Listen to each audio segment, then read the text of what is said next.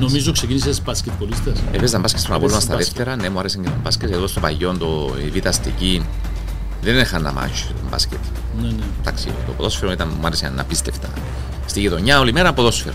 Δεν έμεινε ε, Γιώργο μου που είναι το χωράφι μου, Ε, το Είχαμε κάμε τότε εκεί. χωράφια πολλά. Πού όμως. το κάμε Τώρα- γήπεδο. Τώρα δεν υπάρχουν. Δεν κοίτα μου ακυρώνεται γκολ. Γιατί Ε, έφυγε στην γιατί ας τρίχα. πούμε έφυγε στην τρίχα. Τώρα είναι καθαρό να το καταλάβω, αλλά θα πρέπει να υπάρχει κάποιο όριο. Ναι. Και αυτό χαλά, τη- χάλασε τη μαγεία για μένα. Εντάξει, εγώ ήμουν τριπλέρ, μ' άρεσε. Ε, εντάξει, δεν ήταν το χαρακτηριστικό μου. Κάποτε το παρακάνω. Ε, Το καλύτερο σου γκολ; Κοίτα, είδαμε τον πεζοπορικό και δίσαμε 2-1 στη Λάρνακα, ένα απίστευτο πάρα πολύ μορφό γκολ. Ε, Χάναμε ένα 0 και το γυρίσαμε 2-1 εκείνο το παιχνίδι. Εκεί που φαίνεται ότι υπάρχουν δυνατότητες να εμπιστευτούμε κάποια παιδιά. Δηλαδή, στο ρόστερ του Απόλλωνα τώρα στους 30 ποδοσφαιριστές να πιστέψω ότι δεν μπορούσαμε να είχαμε, ξέρω εγώ, τρει-τέσσερι παιδί μου από την Εχθές Ακαδημία. είδα- Λέω τώρα. Και πίστεψε με, επειδή παρακολουθώ τη δεύτερη κατηγορία τα τελευταία χρόνια, λόγω της συμμετοχής του γιού μου, Ναι, ναι. ε, είναι πιο εύκολο να παίξεις πρώτη κατηγορία παρά δεύτερη. Έγινε η ανάλυση πλέον το πιο σημαντικό πράγμα στο ποδόσφαιρο. Είναι πολύ σημαντικό, βεβαίως. Ένα σημαντικό μέσο για τον προπονητή. Ναι. Αλλά πρέπει να αφήσουμε τον παίκτη να έχει πρωτοβουλίε, ρε φίλε. Ναι, ναι. Ε, καλουπόσαμε τους. Καλπόσαμε. Να παίξουμε πίσω, πίσω, γενικά πίσω. play- Να γυρίσουμε την PlayStation. μπάλα. Ε, πού είναι την ενέργεια την ατομική. Να κάνεις μια δική σου Διότι ενέργεια. πώς θα διασπάσεις μια μήνα να δεν κάνει ατομικές ενέργειες, ρε φίλε; People, stories, social issues, environment, sports, arts and culture, life, urban issues, innovation. This is the L Air Uncut. Κυρίες και κύριοι, χαίρετε. Μαζί σε άλλη μια εκπομπή από το Lima Sol Today, εδώ στο Elea Cut, να συζητήσουμε, να αναλύσουμε. Έχουμε την διακοπή του πρωταθλήματος λόγω των υποχρεώσεων της εθνική ομάδας. Είχαμε και τα παιχνίδια. Παιχνίδια που έφεραν έτσι τριγμούς, εκπλήξεις. Αλλά βέβαια το πρωτάθλημα έχει ένα ιδιαίτερο ενδιαφέρον λόγω αυτών των, λόγω αυτών των αποτελεσμάτων. Μαζί μου σε αυτή την σημερινή εκπομπή, ένας ποδοσφαιριστής ο οποίος έγραψε την δική του ιστορία στο Κυπριακό Ποδόσφαιρο, στον Απόλωνα. Ο Άγγελος Τσουλάκης είναι εδώ μαζί μου. Χαρά και τιμή μου, Άγγελε, σε καλωσορίζω. Καλή σου μέρα, Γιώργο μου. Σε ευχαριστώ για την πρόσκληση. Λοιπόν, είναι με ιδιαίτερη χαρά, τιμή, ευχαρίστηση που σε έχω εδώ να συζητήσουμε την επομένη του αγώνα του Απόλλωνα με την ΑΕΚ. Έτσι, για να ξεκινήσουμε. Ο Άγγελος παρακολουθεί τα τεκτενόμενα, είναι πρόεδρος των παλεμάχων ποδοσφαιριστών του Απόλλωνα, διαδέχθηκε στον Άνιο Σοφρονίου, ο οποίος ήταν πρόεδρος με μεγάλη επιτυχία. Νομίζω ότι αυτός ο όμιλος κρατάει ζωντανή και ακμαία την σημεία του Απόλλωνα. Γιατί όλες αυτές οι ποδοσφαιρικές φυσιογνωμίες ε, είναι αυτές που έγραψαν την δική τους ιστορία και κράτησαν τον Απόλλωνα ζωντανό. Να ξεκινήσουμε από το ρόλο σου πρώτα, σαν πρόεδρος των παλεμάχων ποδοσφαιριστών του Απόλλωνα. Εντάξει, Γιώργο, μου, νομίζω είναι τιμή μου να είμαι εκεί, ε, πρόεδρος του ομίλου Παλέμαχων του Απόλλωνα. Αντιλαμβάνεστε ότι ε, καμιά ομάδα δεν πρέπει να ξεχνά την ιστορία της, έτσι. Εμείς είμαστε η ιστορία του Απόλλωνα. Προσπαθούμε να κρατήσουμε τον ομίλο ζωντανό. Ε, να συνεχίσουμε να κάνουμε διάφορες εκδηλώσεις, να τιμούμε ε, παγιούς ποδοσφαιριστές του Απόλλωνα που δεν είναι στο- στο προσκήνιο ποτέ. Ε, και ο, σκ- ο στόχος μας και ο σκοπός μας είναι να βοηθάμε παγιούς παλέμαχου του Απόλλωνα, να προβάλλουμε παγιούς παλέμαχου του Απόλλωνα, να κάνουμε διάφορες εκδηλώσεις. Όπως βλέπετε, συ- συ- κάνουμε συνεχώς εκδηλώσεις. Όπως τη χθεσινή, Όπως τη χθεσινή που έγινε ένας τιμήσε τον φιλικός, Γιαννάκη Ιωάννου. ένας φιλικός αγώνας στο η ώρα 10 και μισή στο γήπεδο του ΑΕΔΟΥ. Ευχαριστούμε τον Δήμαρχο καταρχήν που μας έχει δώσει το, το γήπεδο. Ε, τιμήσαμε τον Γιαννάκη τον Ιωάννου, ε, το 10ο καλό του Απόλλωνα, Γιώργο μου. Ε, ήταν πολύ συγκινητικό χθες. Ε, ήρθε η σύζυγος του, τα παιδιά του εκεί, τον αγκονάκι του. Έφυγε Τον- νωρίς δυστυχώς. Έφυγε νωρίς στα 49 του. Πολύ καλός ποδοσφαιριστής, Ένας αν και εξαιρετικός. μέσος και σκόρερ. Ένας εξαιρετικός ποδοσφαιριστής, mm. ένας παίκτης που σκόρασε πάρα πολλά γκολ, είχε από τη δεύτερη γραμμή. Φοβερή ποιότητα, φοβερή τεχνική, ένας απίστευτος χαρακτήρας. Ε, εγώ τον έζησα προσωπικά ε, όταν ξεκίνησα στον Απόλλωνα, Γιώργο. Ε, Μας είχαν α, παραλάβει οι παγιοί, ο Ιαννάκης, ο Άντρος, ο Τέμπλαρ, ο Κερή, ο Ηλίας ο Χρυσοστόμου, ε, και ποιον, ποιον να αφήσω πίσω. Ο Άγιος ο Αγαμίτης που ήρθε πίσω. Ε, Όντως μας αγκάγιασα με έναν ιδιαίτερο τρόπο. Ο Γιαννάκη είχε έναν ιδιαίτερο τρόπο. Ναι. Ε, εγώ πήγα και σπίτι του πολλές φορές, μιλούσαμε, με συμβούλευε. Ε, ήταν εξαιρετικός πράγματι και το χάσαμε πολύ νωρίς. Και ήταν μια συγκινητική ημέρα χθες.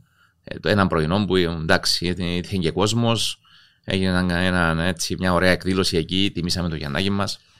Ε, έγινε ένας φιλικός αγώνας. Ήταν μια πάρα πολύ καλή εκδήλωση. Ναι. Ε, ζήσαμε όλους αυτούς τους ποδοσφαιριστές, οι οποίοι όπως το ανέφερες είναι η σημεία του Απόλλωνα, κρατούν ζωντανή την ιστορία του, του Απόλλωνα, αλλά θα πρέπει να υπάρχουν οι όμιλοι όλων των ομάδων να κρατούν Ε, όλες ναι. αυτές τις ιστορίες να τιμούν όλους αυτούς τους ποδοσφαιριστές. Φαντάζομαι ότι ετοιμάζεται και άλλες εκδηλώσεις. Ετοιμάζουμε και άλλες εκδηλώσεις. Σιγά σιγά θα, θα ανακοινωθούν. Ε, ε, να ευχαριστήσουμε και τον πρόεδρο χθες γιατί μας κάλεσε στο, εκεί στη λιτή εκδήλωση που έγινε για τον, για τον Τίτερ Φέρνερ. Ε, πήγαμε εκεί όλοι. Εντάξει, τον τιμήσαμε με τον τρόπο μας. Άλλη ιστορία ο Τίτελ Φέρνερ. Ε, μεγάλη ιστορία, Γιώργο. Ε, μεγάλη ιστορία, μεγάλη προσωπικότητα Δύο για μένα. πρωταθλήματα, ένα κύπελο. Νομίζω ότι ζήσατε μεγάλες στιγμές εκείνη της περίοδου. Θα ερχόμουν έτσι με τη σειρά. Αφήνουμε το κεφάλαιο των α, παλεμάχων. Πάμε στον Τίτελ Φέρνερ, αφού το έθιξε έτσι. Ε, είναι στην επικαιρότητα ένας άνθρωπος ο οποίος έγραψε την δική του ιστορία. Θυμάμαι έτσι την πρώτη του συνέντευξη όταν ήρθε στην ε, Λεμεσό με τον μάνατζερ του Πασχάλη, τον Παπαδόπουλο. Ναι. Και από εκεί και πέρα άλλαξε άρδινη η ιστορία του Απόλλωνα. Ήταν έτοιμος ο Απόλλωνας γιατί διεκδίκησε το πρωτάθλημα και το 89, το χάσατε στο παρακάτι, αλλά νομίζω ότι ήρθε την καταλληλότερη στιγμή ο Γερμανός. Σύμφωνο, είχαμε δύο χρόνια πάρα πολύ καλά με τον ε, ε, Γιώργη Έγγελ, Έγγελ, με τον κύριο ο οποίος όντως και αυτός άφησε τη δική του σφραγίδα στην ομάδα. Ε, έγινε ένα μίξ νεαρών ποδοσφαιριστών Γιώργο τότε μαζί με τους παλιούς. Ε, δεν καταφέραμε να πάρουμε το πρωτάθλημα τη χρονιά εκείνη, που το δικαιούμαστε νομίζω.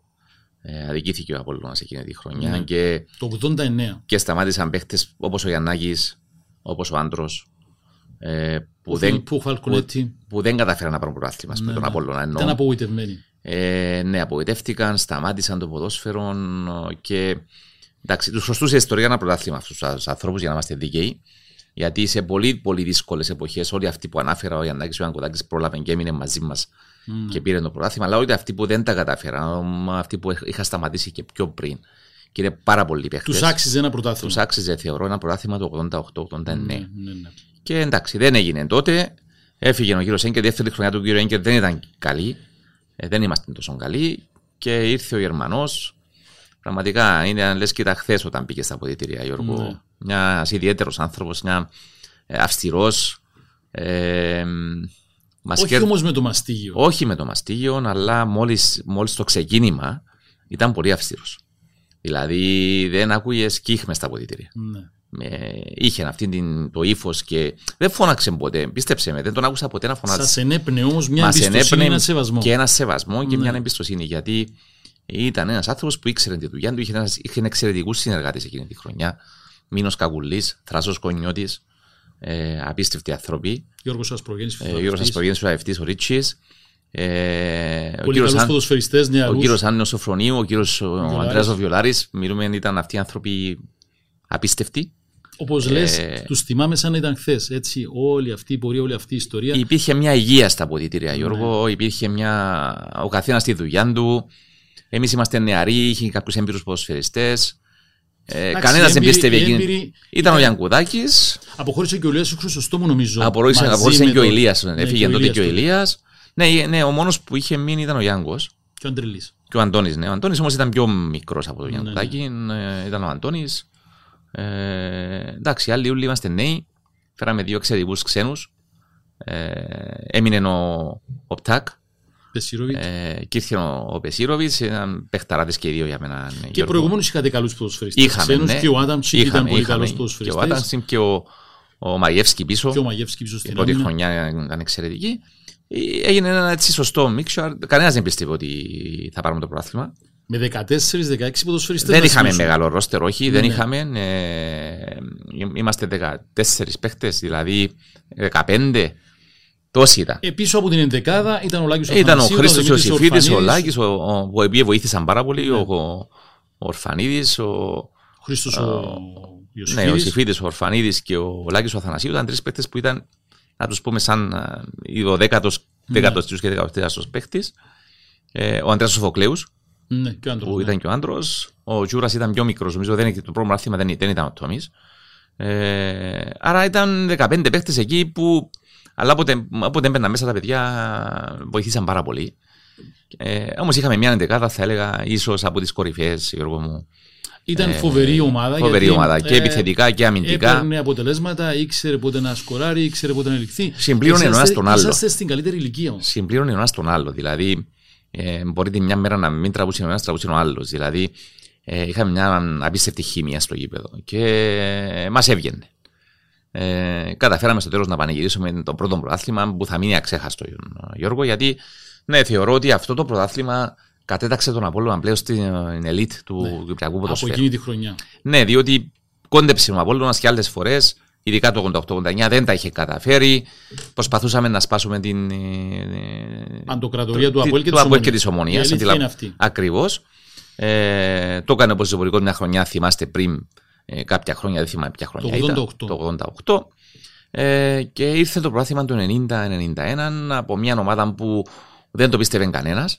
Ε, και νομίζω, νομίζω εκείνος ο τίτλος ε, άλλαξε την ιστορία του Απόλλωνα. Εκείνος ο τίτλος τότε με πρόεδρο τον Πάμπο Γεωργιάδη. Τον Πάμπο Γεωργιάδη, ο ναι, οποίος αντιπρόεδρο τον έφερε κύριο τον, Τίμη. ε, τον ε, Γερμανό. Ε, ήρθε η συνέχεια άλλο ένα πρωτάθλημα το 1994, ένα κύπελο. Νομίζω Κύπελλο ήταν- το 92, χάσαμε το 93 και το κύπελλο του Βαθιών τελευταία αγωνιστική, θυμάσαι, ε, Ναι, ναι. και τον τελικό με τα Αποέλ. Χάθηκε το Όμως- παιχνίδι με το 2-0 στη 2-0 Λευκοσία στη στο Μακάριο Λευκοσία. Στάδιο. Όμως το 94 ξανά πήραμε το πρόθυμα. Επανήλθε Δηλαδή, ο Απόλλωνας, ναι. αυτή η πενταετία θεωρώ ότι. Το είπα και άλλες φορές. Ε, θα έπρεπε για μια δεκαετία ο Απόλλωνας να πάρει πολύ πολύ περισσότερα πρωταθλήματα από όσα πήρε. Πήρε δύο και το κύπελλο του 92. Θεωρείς ότι κάποια πρωταθλήματα ή κάποιοι τίτλοι τους έκλεψαν από τον Απόλλωνα; Είτε λόγω διαιτησίας είτε άλλων καταστάσεων. Γιατί εντάξει, Εντάξει. τώρα έχουμε το ΒΑΡ, το οποίο ΒΑΡ είναι μια αμφισβητούμενη ακόμη κατάσταση, αλλά τότε ήταν εύκολο σε ένα διαιτή, το λέω έτσι απλά, ήταν εύκολος σε ένα διαιτή Ναι, να ήταν μια διοικήσει μια απόφαση. ομάδα. Ναι, Μια έτσι απόφαση, ήταν τότε όμως. Πώς Δηλαδή, να το ξαναδείς; Συμφωνώ, δεν ήταν. Ήταν μια απόφαση που έπαιρνε ένας διαιτητής, το οποίο καθόριζε σίγουρα πολύ πιο εύκολα. Δεν υπήρχε δεύτερο μάτι, δεν υπήρχε κάτι που να τον διορθώσει. Ε, κάτι που υπάρχει τώρα, που εντάξει, θεωρώ ότι πολλές φορές το ΒΑΡ είναι καλό, αλλά πολλές φορές θεωρώ ότι έχει, εμένα προσωπικά με έχει χαλάσει. Με ποια έννοια με έχει χαλάσει. Ε, δεν μιλώ για τις καθαρές φάσεις που είναι η αδικία, Γιώργο. Μιλώ τώρα αν υπάρχει ας πούμε, μια κλωστή ο επιθετικός που λέμε πάντα ότι ο επιθετικός πρέπει να έχει μια πλεονέκτημα. Ένα πλεονέκτημα. Ε, γι' αυτό πρέπει να διορθωθεί. Δεν κοίτα μου γέρνεται γκολ. Γιατί Ε, έφυγε στην γιατί ας τρίχα. πούμε έφυγε στην τρίχα. Τώρα είναι καθαρό να το καταλάβω, αλλά θα έπρεπε να υπάρχει κάποιο όριο. Ναι. Και αυτό χαλά, τη- χάλασε τη μαγεία για μένα. Δηλαδή, να θέλεις έξι να λεπτά για να δεις πανηγυρίζουμε την φάση. και να, ξανα, ξυ- να, να σταματούμε να πανηγυρίζουμε και να ξαναπανηγυρίζουμε μετά. Χάθηκε Χάθηκε αυτή η μαγεία που, Η μαγεία που, που που είχε το μεγαλώσαμε ποδόσφαιρο. εμείς και μάθαμε με αυτόν τον τρόπο. Όμως σίγουρα, ε, αν χρησιμοποιείτε σωστά, θεωρώ ότι διορθώνει αδικίες. Ε, άρα η αλήθεια είναι κάπου μες στη μέση. Μακάρι να χτίσουμε πάνω σε αυτόν και να το βελτιώσουμε με- σε τέτοιο βαθμό που να, να μην γίνονται μεγάλες διακοπές, να υπάρχουν πιο γρήγορη η απόφαση. Ε, εντάξει, νομίζω ότι έχουμε περιθώρια ίσως βελτίωσης. να χρειάζεται χρόνος. Ναι, όμως εντάξει. εν- Τώρα με το Φέρνερ περάσατε όμορφες στιγμές. Έτσι, σας αγαπούσε, σας είχε σαν παιδιά του ένας προπονητής που έγραψε την δική του ιστορία, γι' αυτό και τιμήθηκε χθες με τον καλύτερο τρόπο. Απόλυτη συγκίνηση στο χθεσινό παιχνίδι με την ΑΕΚ, πραγματικά, γιατί Ε, μας πήγε πίσω πολλά Και χρόνια ξέρεις, Γιώργο, για να δούμε τον Φέρνερ ξανά έτσι. Ακριβώς, προπονητής. ακριβώς. Και στη Να μονολέπτωση. θυμηθούμε το τι πέτυχε. Στη μονολέπτωση, Γιώργο μου, δεν ακούστηκε τίποτα. τίποτα. Τίποτα, ναι, ναι. Ίσως να είναι η πρώτη φορά. Πρώτη φορά, ναι. Δηλαδή ο σεβασμός που είχε, ε, η αγάπη που είχε από τον κόσμο του Απόλλωνα και, χθ- και χθες, μάλιστα και τα συνθήματα που φώναζαν. ε, ε, ε, ε, ήταν απίστευτο. Δηλαδή ο σεβασμός που είχε αυτός ο Αγαπήθηκε, άνθρωπος, Υπήρχε σεβασμός. θεωρώ ότι αγαπήθηκε ενώ πιο πολύ από τον οποιοδήποτε προπονητή μέχρι τώρα. Ε, άλλαξε την ιστορία του Ε, Απόλλωνα. αυτός Το ο είπες άνθρωπος προηγουμένως, ναι. και δίκαια θα έλεγα. Αδι- Τον αδικήσαμε και λίγο σε κάποιες περιπτώσεις. Ο τρόπος που έφυγε το 1995. Ε, Όμως εντάξει, ε, αυτή είναι η ιστορία. τώρα. Γράφτηκε Ναι, ναι. η ιστορία πλέον. Αλλά δεν πραγματικά τα, το τι έχει πετύχει αυτός και όλο το team εκεί μαζί, αλλά και οι ποδοσφαιριστές, ήταν απίστευτο θα έλεγα. Όσα λάθη και αν γίνουν, ό,τι παραλήψεις και αν κάνουμε, όσες φορές και αν πούμε κάτι για κάποιον, στο τέλος ζυγίζουμε τα υπέρ και τα κατά. Τα υπέρ του Φέρνερ Α, ήταν ε, ε, στο απίστευτα. 100% Και η αναγνώριση από όλους, Γιώργο. και αναγνώριση από όλους. Και, και, Στο τέλος και αναγνωρίζεται. απολωνίστες και μη Και απολωνίστες. μία πολωνίστες ακριβώς. Είναι Γιατί, πολύ σημαντικό. ε, ήταν σε μια περίοδο που το ποδόσφαιρο ήθελε έτσι τέτοιους προπονητές. Ο Απόλλωνας βρήκε τον προπονητή που ήθελε για να κερδίσει το πρώτο του πρωτάθλημα, έφερε την ε, αλλαγή. Εσύ έμ- μαζί του έτσι θυμάσαι κάποια συγκεκριμένη στιγμή; Εγώ κάτι έμαθα, αλλά εσύ δεν το θυμάσαι. Ε, Μου είπαν ε, αγαπητοί φίλοι ότι ο, μόλις ήρθε ο, ο Τίτελ Φέρνες στο βοηθητικό γήπεδο του Απόλλωνα, ο Άγγελος με τις τρίπλες, με τα κοψίματα της μέσης, κρατούσε την μπάλα, δεν την έδινε, οπότε ο Φέρνερ του φωνάζει «Ε, εσύ μικρέ, έλα εδώ». Πάει ο Άγγελος κοντά του, του δίνει μια μπάλα ο Φέρνερ και του λέει «Πάρ την μπάλα, πήγαινε παίξει μόνος σου». Ο Άγγελος τώρα, το είπαμε πριν που είμαι στο Εντάξει, στούντιο, ότι ε, δεν να το σου πω την θυμάται. αλήθεια, δεν θυμάμαι αυτή τη φάση. Είπαμε μια άλλη φάση όμως που έγινε. Σε ένα, μια προπόνηση παίζαμε δι- δίδερμα. Ε, Πάντα τέλειωνε με δίδερμα ο Γερμανός. Ναι, ναι. Και μάλιστα στο Χαλαρό δίδερμα το οποίο. μισο... ναι, πολλές φορές στο μισογείπεδο και πολλές φορές έβαζαν και περιορισμούς. Ένα touch ή δύο touch. Ναι. Ήθελε ναι. να παίζουμε Όχι απλά. παρακράτηση της Ναι. μπάλας. Όμως εκείνη την ημέρα δεν είχαμε ε, περιορισμό. Εντάξει, εγώ ήμουν τριπλέρ, μ' άρεσε. Ε, εντάξει, δεν ήταν το χαρακτηριστικό μου. Κάποτε το παρακάνα. Δεν, ε, και στην προπόνηση ειδικά. Όχι στο παιχνίδι. Ναι. Και εντάξει, ήρθε να μαρκάρει ο Δημήτρης. Ο Ιωάννου. Ναι, είδε- του έκοψα πολλές φορές την μπάλα. Έπρεπε να πασάρω, δεν πασάρα εγώ. Σφυρά ο Γερμανός, έδωσε φάουλ εναντίον μου. δεν μου είπε κάτι, απλά μόνο αυτό που έκανε μου έδωσε το μήνυμα ότι πρέπει να παίζω πιο γρήγορα. Καταλάβες, γιατί ε, δεν φώναξε, ξέρεις, δεν μας φώναξε ποτέ. Εντάξει, ε, Ήταν το ύφος του τέτοιο, πήγες ήταν ο να τρόπος του. εκθέσεις- Πήγες να εκθέσεις τον Δημήτρη Ιωάννου Δεν με είναι αυτόν για τον αυτόν που το έκανε. Ε, και για αυτόν ίσως, αλλά κυρίως ήταν και δεν πρέπει να παίζουμε πιο γρήγορα. Ήθελε να παίζουμε πιο γρήγορα. τρόπο. Ξέρεις την ιστορία Όμως του... όμως, του άρεσε μου τριπλάρα. Δηλαδή δεν μου το σταμάτησε ποτέ Ναι. στο παιχνίδι. Ξέρεις μια Ε. τέτοια ιστορία παρόμοια. Έπαιζε η ΑΕΚ στο Καφταντζόγλιο με τον Ηρακλή Θεσσαλονίκης. Τότε ήταν ο Χατζηπαναγής στα Απίστευτος. καλύτερα του. Απίστευτος παίχτη για μένα. Πρόλαβε όμως να παίζει στην ΑΕΚ ο Μίμης Παπιωάννου, ιερό τέρας του ελληνικού ποδοσφαίρου. Σε κάποια περίπτωση ο Χατζηπαναγής είχε απέναντί του τον Μίμη Παπαϊωάννου, του πέρασε την μπάλα κάτω από τα πόδια. Περνά την μπάλα κάτω από τα πόδια ο Χατζηπαναγής του Παπαϊωάννου. Ο Παπαϊωάννου τι κάνει; Τρέχει στο γήπεδο και κυνηγάει τον Χατζηπαναγή και τον κόβει στη γωνιά. Εμένα λέει του, τούν το πράγμα μην μου το ξανακάμεις. Το είπε σε συνέντευξη του Χατζη Παναγής, ο οποίος Ναι, μπορούσε ναι, να ναι. τριπλάρει μέσα στην τηλεφωνικό Ε, θάλαμο. απίστευτος Λοιπόν, παίχτης, ναι.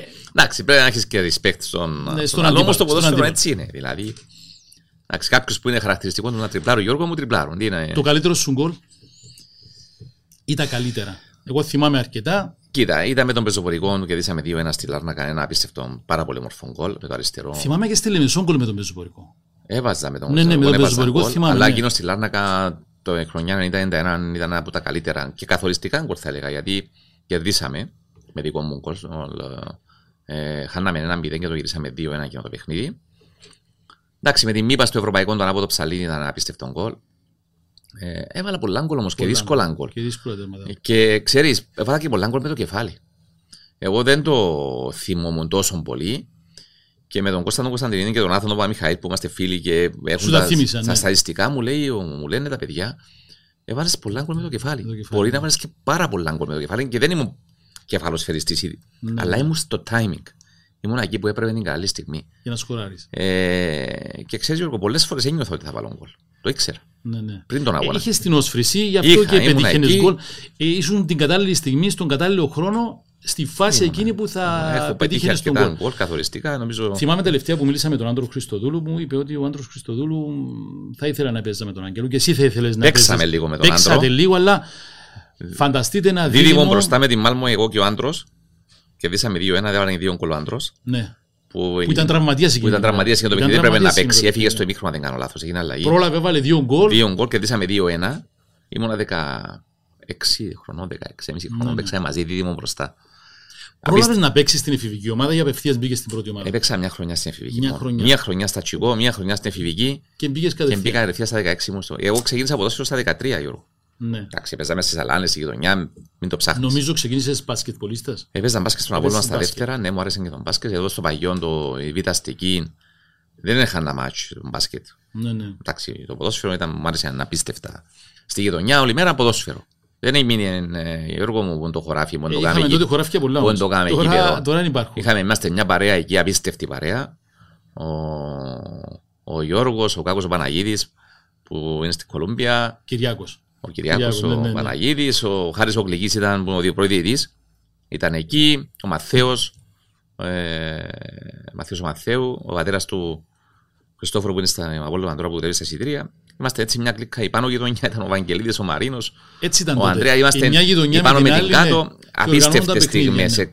Και μιλούμε, παίζαμε σε, στην Αλάνα. Δεν νύχτωνε, το ξέρεις και εσύ νομίζω. Εμείς μεγαλώσαμε στα χωράφια. Όμως ξεκίνησα μπάσκετ, ναι. Και με, ε, πήγα στα δεύτερα, στα 13 μου. Μου είπαν να πάω στα δεύτερα. Και αποφάσισα από ποδόσφαιρο με παρότρυνση του θείου μου του Ανδ- Ανδρέα του Δαμπουτσάρη που ήταν απίστευτος απολλωνίστας. Ναι, αλλά Ε, Τότε- Πήγα ποδόσφαιρο, ένα χρονιά με προπονητές τον Νεοφιτίδη και τον κύριο Μερκίν, τον Λάμπρο, τον κύριο Χριστάκη Νεοφιτίδη. Πήραμε το πρωτάθλημα κερδίσαμε 2-1 το από στο τελικό πριν το παιχνίδι Κύπρο-Ελλάδας της Εθνικής. ναι. Με δικό μου γκολ κερδίσαμε 2-1. Πήραμε το πρωτάθλημα στα τσικό. Πήγα στα δεύτερα με τον αείμνηστον Αντώνη Μορφίδη. Αυτές οι Απίστευτος τρεις άνθρωπος. φυσιογνωμίες Νεοφυτίδης, Απίστευτες Μερκής, φυσιογνωμίες Μορφίτης τότε για τις Ακαδημίες του Απόλλωνα. βοήθησαν, ανέδειξαν πάρα πολλά ταλέντα. Γιώργο μου, απίστευτε ναι. βοήθειες σε Τους πολλά έζησα. παιδιά της εποχής. Ο κύριος Αντώνης Μορφίδη και εκείνος με βοήθησε απίστευτα. Μια χρονιά στα δεύτερα γίνει τη χρονιά και μετά πρώτη ομάδα. Ο Αντώνης Μορφίδης είχε μια ομάδα εκεί στο Συνεβόλος από του Σιμιλίδη κάτω τα φώτα, η λεγόμενη, η λεγόμενη ομάδα Ακάη. Ήταν ο Δημήτρης ο Μιλτιάδος, ο Μάριος Ναι, ο ναι, Γεωργίου, ναι, ναι, ναι. ο Νίκος ο Ιάπωνας, ο Μαρίνος, την ΑΕΛ. Ε, Φοβερά παιχνίδια. Τότε οι Αλάνες τότε έβγαζαν αναδείξουν Έβγαζαν, ταλέντα. ναι. Είναι αυτό που λείπει νομίζω ίσως τώρα από την νεολαία μας, Γιώργο. Ναι. Η Αλάνα, λείπει η Αλάνα. Ε, γιατί έχουν τόσα Όμως- φροντιστήρια, έχουν τόσα πολλά μαθήματα, τόσες Έχουν γίνει πολλά πλέον μίνι φουτμπολ παίζουν Αλλά σε και τα διάφορους παιδιά που πάνε τομείς. στις ακαδημίες ή πάνε και παίζουν ποδόσφαιρο στις στις ομάδες. Ακούν τόσο ονόματα ξένων ποδοσφαιριστών. Ελπίζουν ότι θα παίξουν κάποια στιγμή. Εσύ έπαιξες στα 16 σου, ο Γιάνκουδάκη το ίδιο. Ε, πολλοί ποδοσφαιριστές από όλες τις ομάδες. Ναι, ο ισχύει. Λοίζο Μαυρουδής στα 15 του. Ισχύει, ισχύει. Ναι. Ε, τώρα τι να ελπίζουν ότι μπορούν να παίξουν κάποτε στον Απόλλωνα; Αυτά τα παιδιά. Να σου πω, ρε Γιώργο μου, είναι κάπου πρέπει να δούμε και εμείς στον, σώμα- στον Απόλλωνα μας λίγο διαφορετικά το θέμα ακαδημιών. Και χαίρομαι γιατί οι ακαδημίες πλέον ανήκουν στην εταιρεία. Ε, έχει αναλάβει ο κύριος Χίκο που έχει έναν απίστευτο όραμα για τις ακαδημίες. Και ελπίζω ο άνθρωπος να καταφέρει να το υλοποιήσει. Σιγά σιγά γίνονται κάποιες αλλαγές. Να πάμε σε πιο επαγγελματικό πλαίσιο, να μειώσουμε τη διαφορά της β' ομάδας που την, ε, που την πρώτη ομάδα. Γιατί Όπως υπάρχει ήταν παλιά. Όπως Όπως ήταν ήταν παλιά. παλιά. Υπάρχει απίστευτη διαφορά από την U19 τώρα με την πρώτη ομάδα. Άρα τα παιδιά πρέπει να δουλέψουμε με σε επαγγελματικά πλαίσια για να μπορέσουμε να, να, μικρός, να μικράνουμε τη διαφορά και να βγάλουμε παίχτε. Και πρέπει να το πιστέψουμε και σαν διοίκηση. Πρέπει πλέον να δοθεί ευκαιρία σιγά σιγά εκεί που φαίνεται ότι υπάρχει το ταλέντο, εκεί που φαίνεται ότι υπάρχουν δυνατότητες, να πιστευτούμε κάποια παιδιά. Δηλαδή στο ρόστερ του Απόλλωνα τώρα στους 30 ποδοσφαιριστές να πιστέψω ότι δεν μπορούσαμε να είχαμε, ξέρω εγώ, τρει-τέσσερι παιδί μου από την Εχθές Ακαδημία. είδα- Λέω τώρα. Είδα το φίλο αγώνο Ε, είδα το φίλο αγώνος της ΣΑΕΚ με τον Απόλλωνα χθες. Ήταν δύο-τρεις Κύπροι ποδοσφαιριστές στον Απόλλωνα και στην ΑΕΚ ήταν ο Τούμπας, ο αναπληρωτή τερματοφύλακας Και ο Μάμα.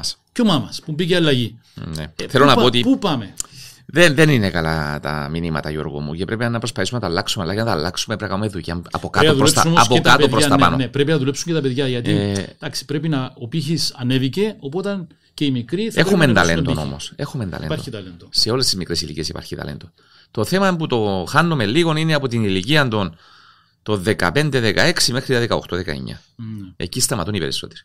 Γιατί βλέπουν αυτό που είπες πριν, ότι η ελπίδα δεν υπάρχει. Τα σωματεία δεν τους προωθούν, οι Δεν προπονητές χάνονται, αναγκάζονται να κατέβουν κατηγορίες και υπάρχει μεγάλη διαφορά στις πιο κάτω κατηγορίες. Ε, είπαμε πολλές φορές πρέπει η δεύτερη κατηγορία να, να ανεβάσει επίπεδο, να γίνουν δύο κατηγορίες. Ε, κάποια πράγματα πρέπει να γίνουν. Ε, η ε, ε, πρωτάθλημα ρεζέρβων έχουμε εισηγηθεί πολλές φορές σαν 23 σύνδεμο χρόνια να προπονητών παίζουν και δεν, δεν υλοποιείται, δεν θέλουν οι ομάδε. Θεωρούν ότι είναι, κο- είναι κόστο αυτό. Δηλαδή κάθε Δευτέρα να γίνει ένα αγώνα reserves. team. Ναι, ναι. Δεν Θα έχει θέλουν τα μεγάλο σωματεία. ενδιαφέρον. Ναι. Έχω την αίσθηση, Άγγελε, ότι στη δεύτερη κατηγορία υπάρχουν καλοί ποδοσφαιριστές, αλλά όχι στην ηλικία. Είναι ποδοσφαιριστές που είναι κάποιες ηλικίες που δεν έχουν μέλλον να παίξουν στην πρώτη κατηγορία. Πρέπει να το ψάξουμε, να δώσουμε Υπάρχουν ευκαιρίες. και νεαροί όμως που έχουν μέλλον. Που ε, μπορούν Γιώργο να μου, παίξουν μπορούν στην να πρώτη παίξουν κατηγορία. βεβαίως. Και πίστεψε με, επειδή παρακολουθώ τη δεύτερη κατηγορία τα τελευταία χρόνια, λόγω της συμμετοχής του γιού μου, Ναι, ναι. ε, είναι πιο εύκολο να παίξεις πρώτη κατηγορία παρά δεύτερη.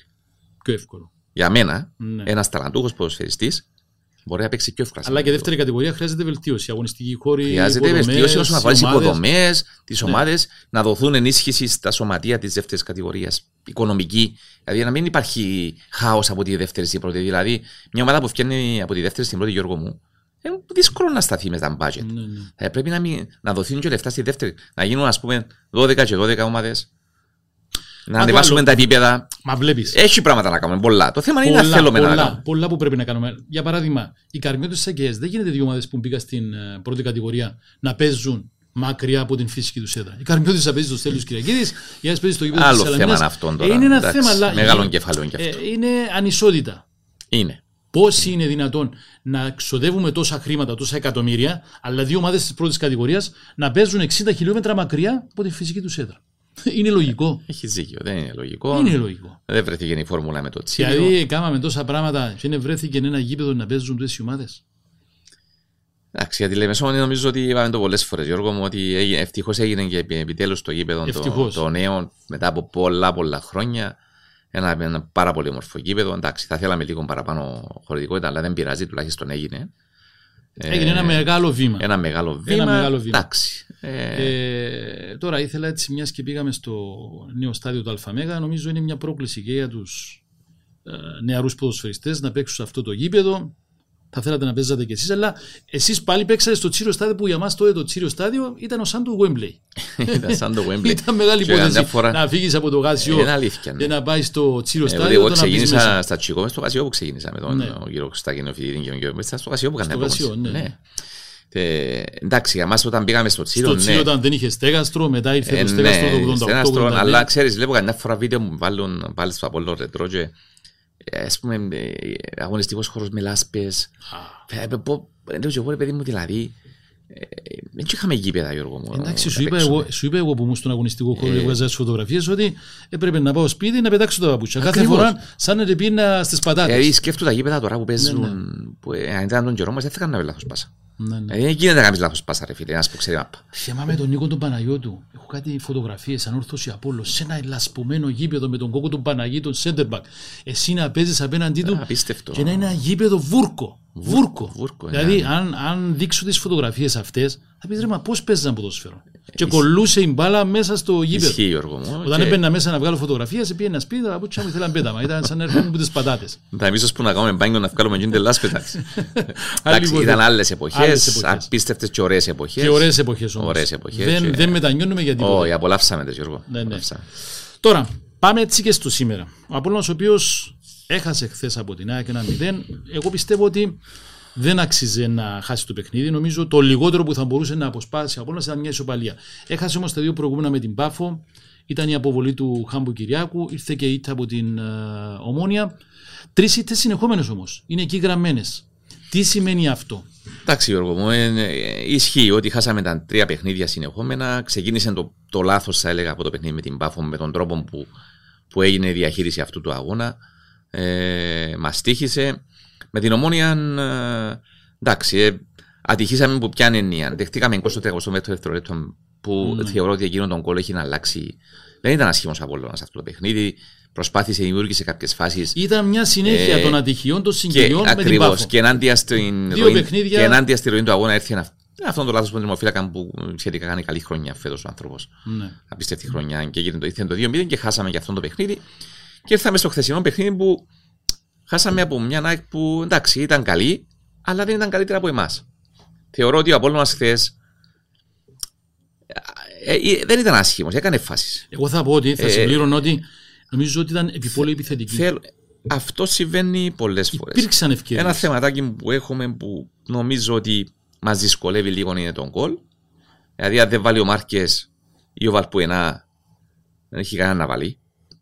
Ο Κωστάτσο βάζει. Ναι, Ο άλλος, ο Ούγκρο που παίξε χθες, ο Βίγκερ, Βάρκας. δεν βάζει. ναι. Ο Απτουραχήμι, διερωτούμε με αυτόν το παιδί. Πραγματικά, καλός ρε παιδί ποδοσφαιριστής. μου. Είναι Μα καλός δεν είναι καλός. Πώ, εγώ θα δω στο γήπεδο, Γιώργο, μα είναι Δεν καλός. ξέρω όμως αν. η Δηλαδή, απο- εγώ θέλω τη τελική μου πάσα, η τελική μου ενέργεια. Δηλαδή, ένας winger στον Απόλλωνα. Πόσα σούτ έκανε το παιχνίδι; Πόσες τελικές πάσες διά στο Πρέπει να παιχνίδι; μετρήσει τα στατιστικά του.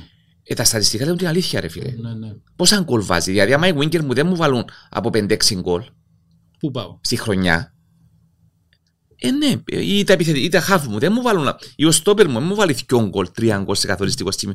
Είναι, είναι μια χημεία. Ναι, ναι, ναι, ναι. Δηλαδή, ποιος είναι Αν να μου βάλει; θέλεις τα γκολ, θέλεις Δηλαδή, τις έντρε φάσεις- και από τους πλάγιους αμυντικούς. Ακριβώς. Τα θέλεις Και όχι όλα. μόνο. Και να βάλουμε λίγο παραπάνω πάθος. Ε, τούν τα πράγματα, άμα τα κάνουμε, θεωρώ ότι, θεωρώ ότι η διακοπή θα βοηθήσει αφάνταστα την ομάδα. Δεν είναι χάθηκε κάτι, Γιώργο μου. Εγώ το μήνυμα που θέλω να δώσω και στον κόσμο, αλλά και σε όλους Να μην πνίγονται σε τους αποτέλεσμα. Απολλωνίστε, να ηρεμήσουμε, να κάνουμε υπομονή. Θεωρώ ότι αυτή η διακοπή θα βοηθήσει πολύ τον Απολλώνα. Θα πρέπει ο προπονητής να κάνει ακόμα ένα restart, όπως έκανε όταν ήρθε. Διότι η απουσία του τα τελευταία παιχνίδια και με την Πάφων αλλά και τα επόμενα δύο στήχησε στην ομάδα. Ναι. Ε, χάθηκε λίγο ε, το balance, χάθηκε λίγο η προσωπικότητα του εκεί.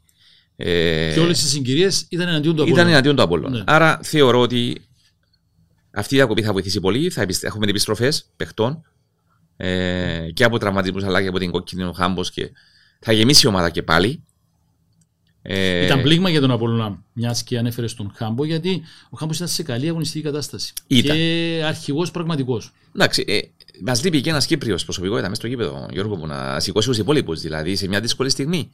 Ναι. Θέλουμε προσωπικότητα μέσα στο γήπεδο. Ο Χάμπο είναι μια προσωπικότητα. Εχθές η αλήθεια να λέγεται είναι ότι δεν υπήρχε αυτός ο παίκτης. Ε, Δεν υπήρξε. Εντάξει, έπαιζαν, έβαλαν περισσότερη παλικαριά οι παίκτες της ΑΕΚ. Έχω την αίσθηση. Ε, έβαλαν περισσότερο. Μπορούμε να σώμα βάλουμε τους. περισσότερο πάθος. Ναι, ακριβώς. Μπορούμε δεν να βάλουμε πολύ περισσότερο πάθος. πάθος. Και στις μάχες, έναν εναντίον ενός, οι της ΑΕΚ είχαν περισσότερο πάθος, περισσότερη δύναμη. Δεν ξέρω, επειδή τους παρακολουθούσε ο Μπεν Σιμών, ο νέος προπονητής.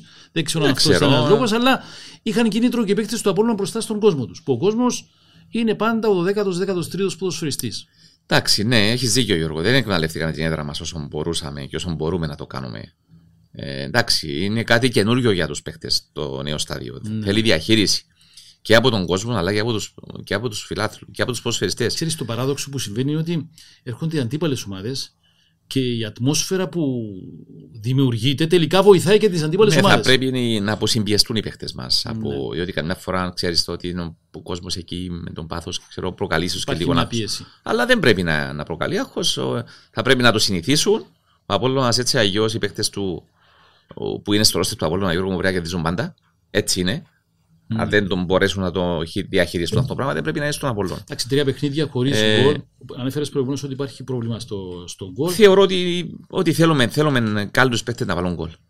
Δηλαδή, ε, ένα, βλέπουμε έναν παίχτη όπως είναι ο Βαλπουενάρε, παιδί μου στα 39 του, να γίνει τόσα στο γήπεδο κάθε φορά, να τα δίνει όλα Θέλει πραγματικά. βοήθειες όμως. Αλλά είναι μόνος του, δηλαδή. Μόνος του, ναι. Ε, θέλουμε λίγο έτσι να βγάλουμε περισσότερα πράγματα Εντάξει, με αυτό που παρατήρησα στον Βαλκουενά είναι ότι εντάξει, κάνει πολύ καλές ενέργειες.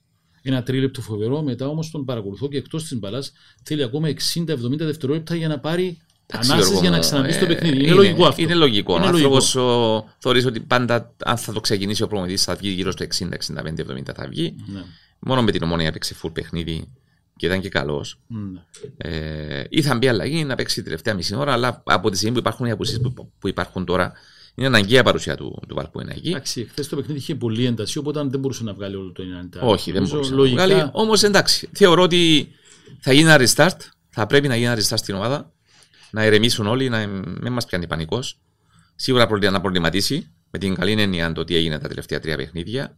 Και είμαι σίγουρος ότι προβληματίζει και τη διοίκηση αλλά και το προπονητικό team. Έρχεται το παιχνίδι με την ανόρθωση που. Και έχουμε ακόμα ένα τέρπι τώρα που εντάξει, θα πρέπει να το κερδίσω. Ναι. Κακά τα ψέματα δεν μπορεί να χάσει το παιχνίδι ο Απόλλωνας. Εντάξει, δεν είναι μακριά. Ε, Ακόμη δεν είμαστε είναι στο μακριά, όχι, ξεκίνημα, δεν είναι είμαστε μακριά. 10η-12η αγωνιστική. Υπάρχει Όμως τρόμος εκεί που αρχικός. ήσουν πρώτος δημιουργήθηκε μια διαφορά τώρα 8 βαθμών έναν, ε, από σένα. Όμως εντάξει, ο, ε, δεν είναι εύκολα τα πράγματα. Εντάξει, ούτε το Αποέλ το οποίο κέρδισε την ΑΕΛ είναι πρώτο. Δεν τρομάζει η απόδοση του Αποέλ. Όχι, αλλά θα πρέπει να βελτιώσουμε λίγο την αμυντική μας λειτουργία και πάλι. Ναι. Να κάνουμε ένα έτσι, σε αυτό το κομμάτι που μόλις είχε έρθει ο προπονητής το είχε πετύχει. Δεν τρώγαμε γκολ. Αν θυμάσαι, δεν είχαμε φάει γκολ. Όχι, Ε, για, ένας για Απόλλωνας ο πολλά- οποίος Έτρεχε παντού, δηλαδή είχε Ναι. ένα πολύ καλό ρυθμό. Οκ. Χάθηκε αυτός ο Οκ, ρυθμός. Θα έρθει η Γιώργο μου ξανά. Θέλει λίγη υπομονή, να δώσουμε την ευκαιρία ξανά στον προμηθευτή να κάνει το restart του. Η διακοπή θα βοηθήσει, να γεμίσει η ομάδα και πάλι και να πάμε πλέον στο με το ξεκίνημα να κάνουμε ένα, αυτό Είναι που κάναμε θετικό κάνει. που βγάζεις αυτή την αισιοδοξία γιατί και ο κόσμος θα πρέπει να καταλάβει ότι το πρωτάθλημα δεν είναι τρει-τέσσερι αγωνιστικές. Όχι, Είναι δεν μακρύ ο είναι. δρόμος. Άλλωστε το ποδόσφαιρο γι' αυτό είναι ελκυστικό, γι' αυτό αγαπιέται, γιατί υπάρχουν όλες αυτές οι ανατροπές. Αν ήταν Ακριβώς. όλα ρόδινα, Ακριβώς. ε, δεν θα, θα Και- λέγαμε προπονητής είναι ο τάδε. ε, Και βλέπουμε μια Πρωταθλητής είναι η επιτυχία, τάδε ομάδα. Γιώργο μου, μια νίκη, τρεις βαθμοί, πόσο αλλάζουν η ψυχολογία. Δηλαδή είναι όλοι εκεί κοντά. Θα χαθούν βαθμοί. Θα βαθμοί θα χαθούν από πολλούς. Είδαμε χθες τον Άρη να χάνει με έναν Τι έγινε έναν με τον 4-1. Άρη, 4-1. Εντάξει, δεν είδα το παιχνίδι, να σου πω την αλήθεια. Α την πω είπα μετά. Εντάξει, δεν είναι εύκολη η διαχείριση της Ευρώπης και της Κύπρου, Γιώργο. Παραξένεψε δεν- το 4-1 για να είμαι δίκαιος. Ναι, ναι. Μας παραξένεψε. Δεν είναι η ήττα, είναι η έκταση του σκορ. Ε, αλλά φαίνεται ότι μετά το 2-1-3-1 πώς πάει σαν να βγουν Κατέρευσε. μπροστά, κατέρευσε. Κατέρευσε ώρες. Ε, αλλά σίγουρα η διαχείριση Ευρώπη-Κύπρου, όσε ομάδες και αν προσπαθήσαν να το κάνουν και με τη βελτίωση που έχουν οι υπόλοιπες ομάδες εκεί κοντά, δεν είναι εύκολο για Δεν είναι τους. εύκολο, αλλά πρέπει να συνηθίσουμε ότι όσοι αγωνίζονται στην Ευρώπη θα πρέπει να, έχουν και το, ανα- να ξέρουν ότι θα υποστούν το ανάλογο κόστος. Ναι, αλλά φαίνεται ότι. Εντάξει, προσπάθησε να κάνει και λίγο rotation χθες, νομίζω. Ο κ. Σπέση ήταν και αυτός στην κερκίδα χθες. Ναι. Φαίνεται και αυτό. Έπαιξε ρόλο. Ίσως θα... Μο- Μόνο με ομάδα που είναι έπαιξε ρόλο ήταν το Αποέλ. Ναι, ναι. Που κατάφερε να το διαχειριστεί με τέτοιον τρόπο που να λείπει ο προμηθευτή του για να κάνει 8 συνεχόμενες νίκες. Δηλαδή, απίστευτο. Κέρδισε και η ανόρθωση την ομόνια 2-0. Με μια καλή παρουσία και όσο το δεύτερο ημίχρονο. Στο πρώτο ημίχρονο η ομόνια. Ήταν καλή ομόνια το πρώτο ημίχρονο. Είναι αυτό που λέμε, είναι λεπτομέρεια το παιχνίδι. Ποιος θα βάλει τον γκολ πρώτος, ποιος θα εκμεταλλευτεί την ευκαιρία του Γιώργου μου. Ε, Εχθές φάγαμε έναν γκολ που δεν έπρεπε να το φάμε mm. εύκολα. Δηλαδή, ένα κρό πετάχτηκε μόνος του, ξεγέλασε εκεί τον Άδων. Εντάξει, συμβαίνει γι' αυτό. Φάγαμε έναν γκολ και έμεινε το, το 0-1. Δηλαδή, ε, εντάξει, και ΑΕΚ με τον Παναγιώτη τον Γιάννου, και μπράβο του παιδιού, πήγε σε αυτό το παιχνίδι. Ε, το ξέρω τον Παναγιώτη, είμαστε φίλοι. Πολύ μετρημένο παιδί και πολύ καλός στη δουλειά του και μπράβο του. Τα κατάφερε να μας κερδίσουν, έτσι είναι το ποδόσφαιρο. Τώρα είναι μια νίκη για την, ε, για την ΑΕΚ που σίγουρα αν έρθουν και άλλες επιτυχίες στη συνέχεια. Εντάξει, αλλάζει προπονητή, τώρα έχει τον Μπεν Σιμών. Εντάξει, όλα, όλα Γιώργο μου γίνονται γιατί πρέπει να γίνουν. Έτσι είναι το ποδόσφαιρο. Αλλάζουμε από εβδομάδα σε εβδομάδα και με μια νίκη ή με μια νύχτα αμέσω αλλάζουν όλα. Άρα, εγώ συστήνω υπομονή, πίστε στην ομάδα. Ε, θα είναι δύσκολο το πρωτάθλημα, θα χαθούν βαθμοί. Ε, φάνηκε, φάνηκε ότι θα είναι ε, δύσκολο. δύσκολα από να μπορέσει να πάρει πρωτάθλημα φέτος, με, με αυτό που βλέπω μέχρι τώρα. Ε, Όμως δεν είναι μακριά. Όμως δύσκολα μπορεί να πάρει πρωτάθλημα, δεν είναι μακριά, αλλά την Ευρώπη την χρειάζεται. Μην είναι εκτός Ευρώπης. Την Ευρώπη βεβαίως και τη χρειάζεται. Και υπάρχει και η μεταγραφή περίοδο του Ιανουαρίου, που εκεί που πιστεύω ότι θα, θα πρέπει η ομάδα να εκεί που υστερεί λίγο να γίνει ενίσχυση. Εγώ για να είμαι ειλικρινή, μετά τις ε, επιτυχίες που είχε ο Απόλυνα ε, με τον ε, Μιλόγεβιτς, πίστευω ότι ο Απόλυνα θα μπορούσε να μείνει στην κορυφή. Ήρθε δεν λέω ότι δεν μπορεί. Ήρθε εκείνο το αποτέλεσμα με την Πάφο. Δεν νομίζω... λέω ότι δεν μπορεί, Γιώργο. Μπορεί. Η Αλλά και η Πάφος εκείνο το παιχνίδι σε διακόπτω, Αγγελέ, έκανε μια πολύ σπουδαία εμφάνιση. Δώσαμε, την καλύτερη ε, δώσαμε και εμείς την ευκαιρία, Γιώργο. Ναι. Δώσαμε και εμείς την ευκαιρία. Ναι, ναι. Ε, μέχρι την κόκκινη κάρτα δεν φαίνονταν ότι. Κάναμε και εμείς τις φάσεις μας. Ενώ... Σε αυτή την κόκκινη κάρτα, πώς είδες την περίπτωση του Χάμπο Κυριακού. Ένα παιδί μάλαμα. Ο Χάμπο τον αγαπώ πολύ, το ξέρει, το στηρίζομαι. Έκανε ένα λάθος. OK, okay, το κατάλαβε, θεωρώ θα είναι πολύ πιο έμπειρο στη συνέχεια και θα το ξαναποφύγει. Έτσι είναι το ποδόσφαιρο. Αν με παίχτε και παίχτε κάνουν λάθη. Ναι, ναι, ναι. Να με χάθει για ένα παγκόσμιο κύπελο από κουτουλιά του Ζιντάν. Ε, τι ναι. θα γίνει, θα το. Δηλαδή, για όνομα του Θεού, είναι ένα... ο Χάμπος για μας είναι ε, μεγάλη. Είναι κόσμημα, είναι κόσμημα για τον Απόλλωνα, είναι ένας παιχταράς. Όλα μπορούν να συμβούν. Τον είδα και χθες, τον αγκάλιασα. Έτσι είναι το ποδόσφαιρο. Θα, νομίζω ότι και ο ίδιος είναι ο πρώτος που καταλαβαίνει. Μόλις το έκανε το κατάλαβε. Δηλαδή, τι... Ε, βέβαια, ε, έφυγε τρεχάτος. Ναι, ναι. Εντάξει, έκαμε μια αντίδραση λάθος. OK, okay, θα, ε, είναι ένα παιδί δικό μας. Ε, είμαι σίγουρος ότι θα επανέλθει και θα μπει ξανά στην ομάδα και θα είναι ο καλύτερος. Πάντως, αυτό που λες για τον Χάμο τον Κυριάκου, τώρα η επόμενη ερώτηση αφορά, το είπαμε προηγουμένως για τους Κύπριους παίκτες. Υπάρχει υλικό πίσω, πίσω από τον Χάμο τον Κυριάκου, πίσω από τους Κύπριους ποδοσφαιριστές; Εντάξει. Εντάξει. Είναι ε... κάποια παιδιά τα οποία είναι ο φιλότη, ο Μαλικίδης, είναι κάποιοι που είναι στον πάγκο, αλλά χρειαζόμαστε περισσότερους Νομίζω θέλουμε. Βασικούς θέλουμε, θέλουμε, ναι, θέλουμε να βγάλουμε Κύπρους ποδοσφαιριστέ στον Απολώνα. Και εμείς, σαν παλέμαχοι, είναι, είναι αυτό, το θέλουμε αυτό το πράγμα. Όμως, εντάξει, είμαι σίγουρος ότι και η διοίκηση σιγά σιγά θα το δει, θα δουλέψει καλύτερα με τους μικρούς για να μπορέσουμε να έχουμε έναν καλό ρόστερ στη συνέχεια. Αλλά, δεν ξέρω τι συμβαίνει και έχουμε τόσους ξένους ποδοσφαιριστές. Έρχεται ένας 19χρονο ξένος, είναι πολύ σπουδαίος ποδοσφαιριστής. Καλά, εμείς έχουμε 18χρονου, 19χρονου. Δεν βοηθούν και οι κανονισμοί, Γιώργο μου. Να σου πω τι εννοώ. Δηλαδή, κάναμε τους ξένους 17. Από τους 15. Από, από τους 15. Από τους 3 που ήταν το 90-92. Δηλαδή, OK. Okay, κάναμε 17. Έχουμε και έναν εξέλεκτο αριθμό χωρίς περιορισμό καταλόγου Β. Mm. Ε, η Πάφος παίζει στα δεύτερα της με σχεδόν 9, 10 στους 11 είναι ξένοι. Τελευταία δημοσιεύτηκε. Δηλαδή, ε, συγγνώμη, να, να, να, το τελειώσω. Ναι. αυτό που εννοώ είναι ότι πώς είναι δυνατό. Δηλαδή, ο δικός μας ο παίχτη, ο 17χρονο, ο 16χρονο, ο 18χρονο, που ούτε στα δεύτερα που λέει ο δεν μπορεί να παίξει. Ε, και φέρνουμε να πούμε και 15 καταλόγου Β και μόνο με τις άλλες ομάδες με υποσχετικές. Τις ομάδες της Β κατηγορίας με υποσχετικές. Γιατί οι παίχτες να πάνε να παίξουν αλλού. Άρα, άρα περιορίζονται οι θέσεις για τον Κύπριο παίχτη. Για τον νεαρό που αφού δεν τον πιστεύουμε δεν τον πιστεύουμε και στο τέλος πώς θα παίξει πώς... δηλαδή να σας θυμίσω το, όταν ξεκίνησε η ομόνια να βάζει τους μικρούς που υπήρχε θεωρώ ότι μια απόφαση από τη διοίκηση είχε έναν καλό ρόστερ τότε, έναν, μια καλή φουρνιά. Μια καλή φουρνιά που ας πούμε τους, ε, όταν ξεκίνησαν να παίζουν ήταν καλοί. Όχι. Ούτε εσείς. Όλοι οι παίχτε. Δηλαδή, όμως εξαναβάλλαν τους, εξαναβάλλαν τους. Εξαναβάλλαν τους. 3, 4, 5, 6 παιχνίδια. Εντάξει, θέλει υπομονή. Και ξέρεις, ο, ο, ο Κύπριος, ο φίλαθρο δεν κάνει υπομονή με τους Κύπριους. Και κάνει, με, και κάνει με τους ξένους. Εγώ θυμάμαι τον Πανίκο Ορφανίδη ξεκίνησε, έκανε καλή εμφάνιση, έκανε καριέρα. Ο Κρίστης Σεφλού ξεκίνησε με αυτόν γκολ. Μα, ρε, Θυμάσαι φίλε, τον Κρίστη Θεοφίλου. Την είναι- τελευταία χρονιά με τον είναι- Φέρνερ ξεκίνησε ένα παιχνίδι. Είναι με τον λογικό Εθνικό. ο παίχτη ο νεαρός τώρα που θα Πρέπει μπει μέσα να την του πρώτη δώσεις φορά. ευκαιρία, ναι. Θα πρέπει να το και δεύτερη και τρίτη. Τώρα, πώς είναι, εντάξει. Ένα, μια ομάδα που κάνει προαθλητισμό, δύσκολα θα εμπιστευτεί ένας προπονητής έναν νεαρό Κύπριο ποδοσφαιριστή. Όμως θα πρέπει κάποτε να γίνει κι αυτό. Ναι, αλλά άμα μπει μέσα σε 10-11 καλούς ποδοσφαιριστές αλλά- ένας Κύπριος και είναι ταλέντο, Ακριβώς. θα πιάσει. Εκτός τούτου, φέρνουμε 17. Και αν φέρνουμε και 7-8 Γιώργο μου καταλόγου Β, πάμε στους 25. Ε, πότε Ο θα- Κύπρος είναι ο 30, δεν θα παίξει. ε, θα παίξει. Ενώ αν φέρναμε, αν είχε έναν περιορισμό κατάλογο Β και λέγαμε μέχρι 2, μέχρι 3, οι ξένοι είναι γίνουν τα 17, και 15 ρε φίλε. Και 2, 3, 17, 18. Εάν μέσα στους 22 ο Κύπριος ο παίχτης να πια ευκαιρία. Αυτή Έχεις η κάνει κάποια κουβέντα με τον Σπύρο τον Νεοφιτή, τον πρόεδρο του ΠΑΣ. Μα δεν είναι θέμα του Σπύρου του Νεοφιτήτη, θεωρώ, είναι θέμα της ΚΟΠ. Της ΚΟΠ. Ε, λέμε Των ότι- σωματείων, των Ναι, ομάδων. αλλά λέμε ότι η Ευρώπη δεν μας επιτρέπει να βάλουμε περιορισμούς. Μα νομίζω ότι στο δικό μας πρωτάθλημα δεν νομίζω να έχει κανένα που να μας πει ότι θα το κόψουμε και να βάλουμε, ας πούμε, ε, κατάλογο Β3 και να μας πει ο FAA γίνεται. Νομίζω κάθε χώρα καθορίζει. Ναι. Νομίζω μπορούν να γίνουν αλλαγές και θα πρέπει να γίνουν αλλαγές για τον Κύπριο ποδοσφαιριστή. Και έχουμε και αντίκτυπο και στην εθνική μας.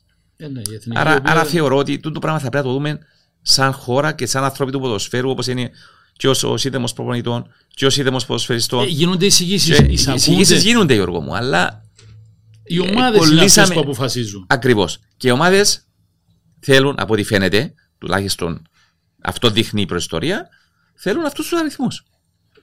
Εντάξει. Ε, ήθελα Ε. να προσθέσω κάτι σε αυτό, δεν ξέρω. Ε, είναι το θέμα του μάνατζερ, είναι οι μίζες, έτσι να το πούμε στα κυπριακά. Εν πολλά πράγματα. Εν Ξέρουμε πολλά ποιοι πράγματα. εμποδικούν, ξέρουμε Ε, τι ναι. γίνεται στο ποδόσφαιρο, δεν είμαστε. ε, Είναι απαραίτητο δηλαδή να ξοδεύω τόσα λεφτά, να δίνω τόσες προμήθειες για να φέρω τόσους παίκτες, να έχω τα δικά μου παιδιά. Να μην βρω, ρε παιδί μου, ένα ψηλό στόπερ να παίξει, ένα center for, να μην βρω έναν εξτρέμ να τον κάνω παίκταρα. Έναν εξτρέμ, έναν μπακ, έναν κόφτη, έναν... κάποιες θέσεις Δηλαδή που. δεν έχουμε αμυντικούς όπως ήταν του σωματότυπου του Δημήτρη του Ιάννου. Να ξαναβρούμε τέτοιους παίκτες. Ε, δουλεύουμε πάνω τους να τους ευκάλουμε, ρε φίλε. μα ίσως όμως άμα φτάσουν. Ή απογοητεύκουμε τους και στο τέλος σταματούν. Ακριβώς. Και Απογοητεύονται διότι λέει σου μα. πού είναι να πάω εγώ, αφού βλέπει ότι είναι έχει chance. Ε, αν πήγαινε και καμιά δεύτερη κατηγορία και απογοητεύτηκε, διότι ξέρω εγώ έκοψε κάποιες καταστάσεις, ε, σταμάτησε στο τέλος. Μια τελευταία περίπτωση που θυμάμαι είχε ένα παιδί, η ΑΕΛ, έναν Αντρέα Ιωάννου, ο οποίος πήγε στη Σασουόλο, 16-17 χρονών. Ε, μα αφού βλέπει ότι στην ΑΕΛ έφεραν τον έναν, τον άλλον, 4-5 στόπερ, λέει σου, εγώ έχω Μακάρι να πάει ρε φίλε σε εσάς όλο, αλλά το θέμα ξέρεις τούτοι που πάσει πρέπει να μείνουν κιόλας. Ναι, Όχι να ακούνται στα 20 του πίσω ναι. και στα 22 του πίσω. Να παίξουν μπάλα εκεί. Να μείνουν ρε φίλε. Εντάξει, θα δουλευτούν. αν να τους μείνουν στο δώσουν ευκαιρία. εξωτερικό. Δηλαδή όσα χρόνια παραπάνω μπορούν. Δυστυχώς οι περισσότεροι επιστρέφουν και γρήγορα πίσω. Ναι, Και αυτό είναι ακόμα ένα θέμα που πρέπει να μας προβληματίσει. ναι. Έχει παίκτες που πάνε, δοκιμάζουν, δεν τα καταφέρνουν ή επιστρέφουν. Εντάξει. Καλά παίζουν. κάνουν και πάση ε, για μένα. Ναι. Αν έχουν την ευκαιρία, το θέμα να πάνε να παίξουν, να, να έχουν παιχνίδια, να έχουν καλύτερη προοπτική, να βελτιώνονται.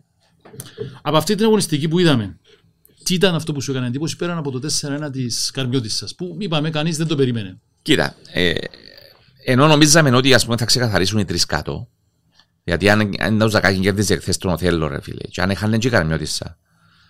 Κάπου καθάρισε. Κάπου η διαφορά, τώρα βλέπουμε ότι ο Θέλο πήγε στους 9, δεν κάνω λάθος. 9 βαθμούς, ναι. Άρα έφτασε ο Ζακάκη. Η άλλη έχει 13. Είναι κοντά. Και όλοι. η, η Κανιώτησα με μια τούτη νίκη που να της δώσει μια όθηση είναι πιέσει στους 5 βαθμούς που τους δύο. Άρα αναθερμαίνονται οι ελπίδες τους. Έτσι, πολύ πρωτάθλημα ακόμα, Γιώργο. Μου. Συνεπώς υπάρχει Ε, κίνητρο για θεωρώ όλες τις ότι ομάδες. υπάρχει κίνητρο πλέον και από κάτω που, και αμέ που νιώ- νιώθαμε ότι ξεχωρίζουν οι τρεις. Αν εξαιρέσω η δόξα που ακόμα δεν καταφέρει να πάρει βαθμό και μεγάλη εκπληξία για μένα το ότι η δόξα με μηδέν βαθμούς.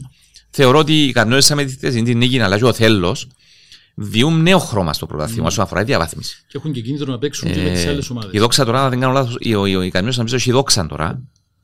Ναι. Ε, που, Δόξα Καρμιώτησα. ναι, που αν καταφέρει. Δόξα Καρμιώτησα. Πάει στους 8. Αντιλαμβάνεστε ότι ε, εντιαμε κοντά. Και επειδή ακόμα έχει πάρα πολύ πρωτάθλημα, ε, είναι καλό για το πρωτάθλημα το πράγμα. Ασφαλώς. Ε, να, να, να υπάρχει ενδιαφέρον και από τις πιο κάτω ομάδες. Όσον αφορά τώρα τις πρώτες ομάδες, εντάξει, βλέπουμε το ΑΠΟΕ να έχει μια σταθερότητα ε, τα τελευταία παιχνίδια. Ε, να πετυχαίνει συνεχόμενες νίκες και να καταφέρνει να είναι στην πρώτη θέση. Εντάξει, πιστεύω ο Άρης θα είναι εκεί. ε, Η Πάφος θα είναι εκεί. Ε, η ανόρθωση μου αρέσει. Είναι μια καλή ομάδα. Παρότι έχασε παιχνίδια ανόρθωση που Ε, άξιζε προσπαθεί να, κερδίσει. παίξει ποδόσφαιρο. Φαίνεται Ναι. ότι έχει έναν καλό προπονητή. Ναι. Τουλάχιστον αυτό δείχνει η ομάδα. Ε, εντάξει, ο Απόλλωνας είναι εκεί. Εύχομαι να πάμε ε, καλύτερα στα επόμενα παιχνίδια να καταφέρουμε να κερδίσουμε σ- να- για να ξε- γυρίσουμε αυτόν το αρνητικό σερί. Εντάξει, θα γίνει μάχη και πάνω και κάτω, Γιώργο μου. Ακριβώς. Δεν έχει εύκολο παιχνίδι. Μια Σαλαμίνα να, είναι, να κάνει μια καλή πορεία και μπράβο Η τους. Σαλαμίνα που μπορεί με μια-δύο νίκες ακόμη να, μπει διεκδικήσει σφήνα, και εξάδα. διεκδικήσει Άρα- Που αυτόματα κάποια ομάδα από Κάποια τις άλλη ομάδα θα πάνω, μείνει έξω, ε, βέβαια. Να κρεμαστεί, να μείνει έξω. Ε, εντάξει, είναι όλοι εκεί. Είναι όλοι εκεί. Κάποιοι κερδίζουν, κάποιοι χάνουν. Κάθε αγωνιστική λέμε ότι αυτή η ομάδα. Αλλά φαίνεται ότι θα χαθούν βαθμοί. Υπάρχει έντονος συναγωνισμός παντού και προς τα πάνω αλλά και προς τα κάτω. Και αυτό είναι καλό για το ποδόσφαιρο. Ελπίζουμε να μην ξεκαθαρίσουν τα πράγματα γρήγορα και να, να, μην, να χαθεί το ενδιαφέρον. Πάντως έστειλες έτσι μια νότα αισιοδοξίας στους Απολωνίστε ότι θα πρέπει να παραμείνουν κοντά στην ομάδα γιατί ο κόσμος του Απόλλωνα τώρα με το νέο γήπεδο γεμίζει. Ο κόσμος στα Απόλλωνα είναι υπερήφανο, Γιώργο. μου. Ο κόσμος στα Απόλλωνα δεν ζητά πολλά πράγματα. Ο κόσμος στα Απόλλωνα δεν έμαθε να πιάνει κάθε χρόνο το πρόθλημα. Αλλά να είναι πρωταγωνιστής, Ο να είναι Απόλλωνας- μέσα Ο στο. κόσμος του Απόλλωνα θέλει να βλέπει 11-15 ποδοσφαιριστές που παίζουν 16 να δίνουν την ψυχή του μες στο γήπεδο. Ναι. Σε κάποια παιχνίδια το είδαν, χειροκρότησαν και στο κάτι δεν κερδίσαμε. Πρέπει να το ξαναδούμε Ναι. αυτόν το πάθος. Ανεξάρτητα αν θα κερδίσεις ή όχι, είναι μια φάση, είναι μια συγκυρία, είναι Δεν παρεστό. πρέπει να κερδίσει το πρωτάθλημα κάθε χρόνο, αλλά Να είσαι εκεί. Να είσαι εκεί. Ο Απόλλωνας Ακριβώς. είναι μεγάλη ομάδα. Μάθαμε από μικρή να είμαστε εκεί, να διεκδικούμε. Τουλάχιστον έτσι μάθαμε και- και εμείς από μικρή. Και έτσι πρέπει να είναι και έτσι μαθαίνει και ο κόσμος. Άρα, ναι, ε, εγώ έχω νότα αισιοδοξία ε, να στηρίξουμε την ομάδα και ελπίζουμε στη συνέχεια να, να δούμε και καλύτερες εμφανίσεις αλλά και καλύτερα αποτελέσματα. Λοιπόν, με αυτό το αισιόδοξο μήνυμα έχουμε ολοκληρώσει σιγά σιγά. Έχουμε πάρα πολλά να πούμε. Μπορώ να σε πάρω πίσω έτσι αρκετά χρόνια. Ε, ένας ποδοσφαιριστής ο οποίος έγραψε την δική του ιστορία, ε, πολύ σπουδαίες εμφανίσεις. Μακάρι να δούμε και άλλους τσολάκιδες, μακάρι να δούμε και άλλους Κύπρους ποδοσφαιριστές, όπως ήσουν εσύ, ο Γιαγκουδάκης, ε, ο Γιώργος μου, Γιώργος πρέπει να Ιωσήφιδης. αφήσουμε το ποδόσφαιρο όμως να. Εγώ είμαι. Εντάξει, έχω, να τα και λίγες- αφήσουμε, να τα έχω αφήσουμε. λίγη διαφορετική άποψη όσον αφορά το θέμα της ανάλυσης. Συνεχώς έγινε η ανάλυση πλέον το πιο σημαντικό πράγμα στο ποδόσφαιρο. Είναι πολύ σημαντικό, βεβαίως. Ένα σημαντικό μέσο για τον προπονητή. Ναι, Αλλά πρέπει να αφήσουμε και να παίξει να έχει πρωτοβουλίες, ρε φίλε. ναι, ναι. Ε, καλουπόσαμε τους. Καλοπόσαμε. Να παίξουμε πίσω, πίσω, γενικά πίσω. Play- να γυρίσουμε την PlayStation. μπάλα. Ε, πού είναι την ενέργεια την ατομική. Να κάνεις μια δική σου Διότι ενέργεια. πώς θα διασπάσεις μια μήνα να δεν κάνεις ατομικές ενέργειες, ρε φίλε; Ναι, ναι. Αν δεν να τριπλάρει ένας εναντίον ενός, δεν το βλέπουμε τον το πράγμα. Δεν αφήνεις Εμένα τον παίκτη λείπει να μου τον βάλει το- τη φαντασία του στο Εμένα παιχνίδι. λείπει μου τον το πράγμα. Ναι. Και επίσης, εκείνο που πρέπει να προσεχτεί λίγο, έγιναν όλοι οι δήμονες του ποδοσφαίρου. Δηλαδή, οι μάνατζερ, ας πούμε, όχι όλοι, αλλά πολλοί, έγιναν μου να κρίνουν τον κάθε έναν με τη μεγαλύτερη ευκολία. Ξέρεις και τι- να προωθούν τον κάθε έναν με μεγαλύτερη ευκολία. Ναι, ναι. Δεν είναι έτσι το ποδοσφαίρο, ρε φίλε. Ε, Έχει είναι- πράγματα που δεν τα θυκευάζει η Είναι τα ανάλυση. μέσα, είναι τώρα η ευκαιρία που δίνεται στον κάθε εντάξει. γνωστικό ή άγνωστο να γράφει μέσα ο τάδε, ο τάδε. Ναι. να Και να διαβάζεις προωθούμε τι πάντα ρωτάς. και βάλουμε και κάτι. Τέλος πάντων, ε, βλέπω πολλά που δεν μου αρέσουν. Ναι. και ξέρουμε και τι γίνεται, δεν είμαστε παλαβοί. Άσε που δεν μιλούμε πολύ και κρατούμε χαμηλούς τόνους, αλλά έχουμε άποψη για πολλά πράγματα. Ξέρεις. Σαν παγιοί ποδοσφαιριστές και σαν προπονητές. Ε, και πολλοί δυστυχώς Έχετε άποψη, έχετε άποψη. έχω και ούλα, Γιώργο μου. Εκμεταλλεύονται κάποια πράγματα και κάποιες καταστάσεις προς όφελος τους. ναι. Και αυτό το πράγμα πρέπει να σταματήσει. Και σε βάρος των ομάδων Και των ομάδων και άλλων παιχτών. και των ποδοσφαιριστών. Ε, αυτό το πράγμα πρέπει να σταματήσει, ρε φίλε. Κανένα Τι περί... εννοείς- Τι εννοείς ακριβώς; Δεν θα επεκταθώ τώρα. Ξέρω πολλά. Ναι. Ξέρω και ακούω πολλά. Ε, άρα ας το αφήσουμε μέχρι εδώ. Ε, όμως να μην νομίζουν ότι κάποιοι ότι δεν καταλάβουν ή δεν βλέπουν ή δεν ακούμε. Ή, δεν μα- ή μας ξεγελούν. Ε, Όχι, μας ξεγελούν. Ναι. Τώρα, εντάξει, που για μένα και εκεί Μίλησες με γρήφου, αλλά εντάξει, το μυαλό μου πάει κάπου. Εγώ, επειδή αναφερθήκες προηγουμένως στο γεγονός ότι όλοι μιλούν για τακτικές, ξέρεις, μόλις έκλεισε χθες βράδυ το πρώτο ημίχρονο, σε κλάσμα δευτερολέπτου μπήκε η φάση του γκολ με ανάλυση που σου δείχνει που πήγε. η μπάλα. Καλά, ρε παιδί μου. Ήταν οργανωμένο το παιχνίδι, η μπάλα να πάει εκεί να γίνει τον γκολ. Είναι θέμα τύχης στο ποδόσφαιρο. είναι και τύχης και συγκυρίας και του λάθους και Εντάξει, λες, ας πούμε, ο Ζαχαρίας ο Άδωνη δεν πήδησε, δεν έκανε καλό timing της μπάλας, άφηκε το σόλο, έβαλε τον γκολ. Στο παιχνίδι που προηγήθηκε μια μέρα προηγουμένως, ο άλλος πήγε να κάνει σέτρα, κατέληξε γκολ. Αυτή είναι η μορφιά του ποδοσφαίρου. Ακριβώς. Ωραίο γκολ, αλλά έχει ούτε και ο άλλος που του όλου του, του μαύρου. ας πούμε, Ο και Σόλ είναι μπήκε ένας τζάμε. σέντερφορ που βάλε 10 γκολ. Εμπρός Δέκα χώρε. γκολ. Πρέπει να τον Δηλαδή- υπολογίσεις. Δηλαδή, Πρέπει είναι να ένα τον ο υπολογίσεις. οποίος ο άνθρωπος με μια πορεία τη ΑΕΚ που είναι καλή έβαλε 10 γκολ. Ναι. Άρα του το λέει κάτι, ρε φίλε. Σημαίνει έχει, έχει πολλά προσόντα. Φοβερά προσόντα, φοβερό κορμί. Φοβερό κορμί, Ε, μου άρεσε ε, ο παίχτης. ε, δηλαδή είναι ένας δύσκολος κεντρικός επιθετικός. Δύσκολος, ναι. Δύσκολος, πολύ δύσκολος να τον μαρκάρεις. Είχε για άλλη μια ευκαιρία έτσι που έχασε το βηματισμό του για να, Ναι, για να ναι, πετύχει ναι. γκολ. Ε, ε, ξέρω, η ΑΕΚ εχθές είχα άλλη εντύπωση για την ΑΕΚ, αλλά με ξάφνιασε. Κοίταξε, έχει καλούς ποσφαίστε η ΑΕΚ. Καλή Γιώργο. πο- καλή Έχει καλούς ποδοσφαίρες. ποσφαίστε. Είχε Ξέρω ένα τυχα γιατί αποτε- με τον Όλτρα δεν Είχε έπαιζαν ένα τυχα τόσο αποτελέσματα. Ναι, φαίνεται ότι κάτι δεν πήγαινε σωστά με τον πρόβλημα. Εντάξει, έτσι είναι το ποδόσφαιρο. Ε, Όμως έχει καλό ρόστερ και ο Μπεν Σιμών είναι γνώστης της. Εντάξει, με τον Όλτρα ΑΕΚ. πρέπει να πούμε ότι σχεδόν τα περισσότερα παιχνίδια με τον Όλτρα ήταν χαμένα.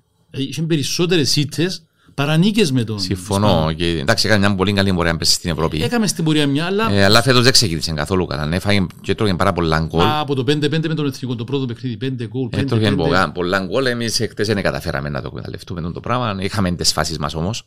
Δηλαδή, χαθήκαμε ευκαιρίες εχθές που ας πούμε που έχανονται. Ο Απόλλωνας ήταν και άτυχος γιατί Δηλαδή, ο Μάρκε έπαιζε- είχε μια-δυο φάσεις που υπό διαφορέ συνθήκε έβαλε τα. Εχθές δεν τα επενδύσε καταφέρει. λίγο επιπόλαια. Λίγο επιπόλαια, λίγο Ε, εντάξει, καθυστερημένα, μπορεί να είναι υπόλοιπα, εντάξει. μπορεί να είναι τύχη. Ε, η τύχη μπορεί να τον βοηθήσει σε άλλα παιχνίδια. Έτσι γιατί, είναι, Γιώργο μου. το, Έτσι. είναι. ε, αυτοί που σχεδιάζουν την τακτική, που κάνουν την τακτική μετά το παιχνίδι και λένε έγινε η φάση εκεί, οργα... δεν το οργάνωσε, ε, το ευκήκε του.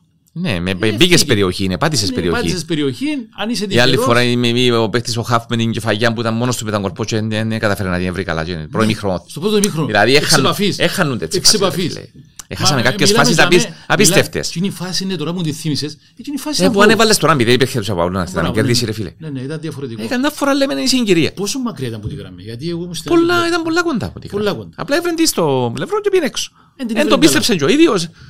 Εντάξει, ε, δεν πήγε όμως. Έχασες έτσι γκολ και εσύ. Έχασαν, ναι. Έχασες. Ε, α- ακριβώς. Βεβαίως, Ε, χάνονται συ- όλα και μπαίνουν χάνονται. όλα, ρε Γιώργο. Ακριβώς, Έτσι. ακριβώς. Λοιπόν, Άγγελε μου να σε ευχαριστήσω. Εγώ ευχαριστώ πάρα πολλά για Ήταν την χαρά μου τιμή που σε ευκαιρία. είχαμε εδώ στο Lima Soul Today Να σε να καλά. συζητήσουμε, να Να σου αναλύσουμε. ευχηθώ κάθε Θα- επιτυχία εδώ στο έργο σου. Είσαι ένας άνθρωπος του ποδοσφαίρου που εμείς μεγαλώσαμε μαζί σου. Και εκείνο που θέλω να τονίσω, Γιώργο μου, για σένα. Και εγώ γέρασα μαζί σας. Ε, ε, όχι, δεν γεράσαμε ακόμα. Είμαστε μητσί, ρε φίλε. Για Ε, μένα είναι το ότι λέω. είσαι, είσαι ένας άνθρωπος πολύ δικαίω. Ένας άνθρωπος που είσαι πάντα to the point. Δεν, ε, ποτέ σου δεν ε, ευνοείς εσύ να πεις κάτι υπερβολικό για κανένα. Και μπράβο σου, κράτα τον το επίπεδο, Γιώργο μου, γιατί ε, έχουμε το ανάγκη στη δημοσιογραφία, α, νομίζω. Ε, πολλά πράγματα είναι καθοδηγούμενα, αλλά εσύ ποτέ δεν ήσουν καθοδηγούμενος. Και μπράβο σου.